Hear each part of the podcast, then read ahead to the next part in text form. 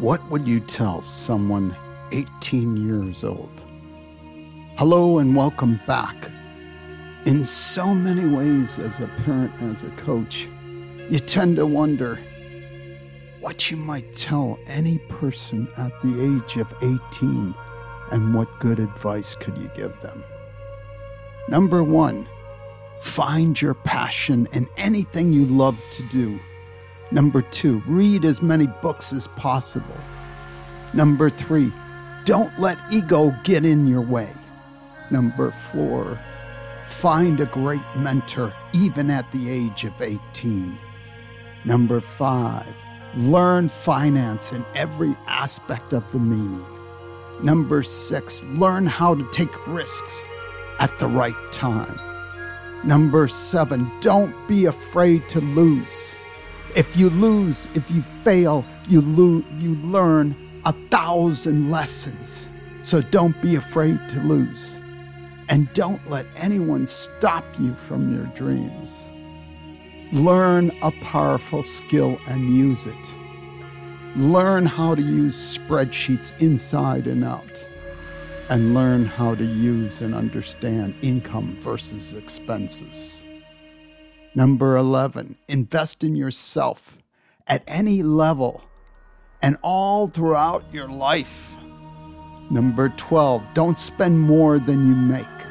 And number 13, never sign anything without reading all the fine print. Never sign anything without reading it.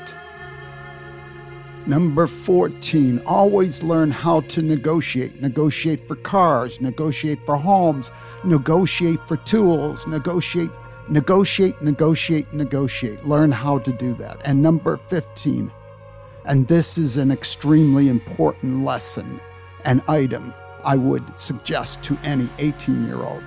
Always treat people from all cultures, all countries with respect and honor. Yes, friends and others, these are some of the things I would tell an 18 year old today.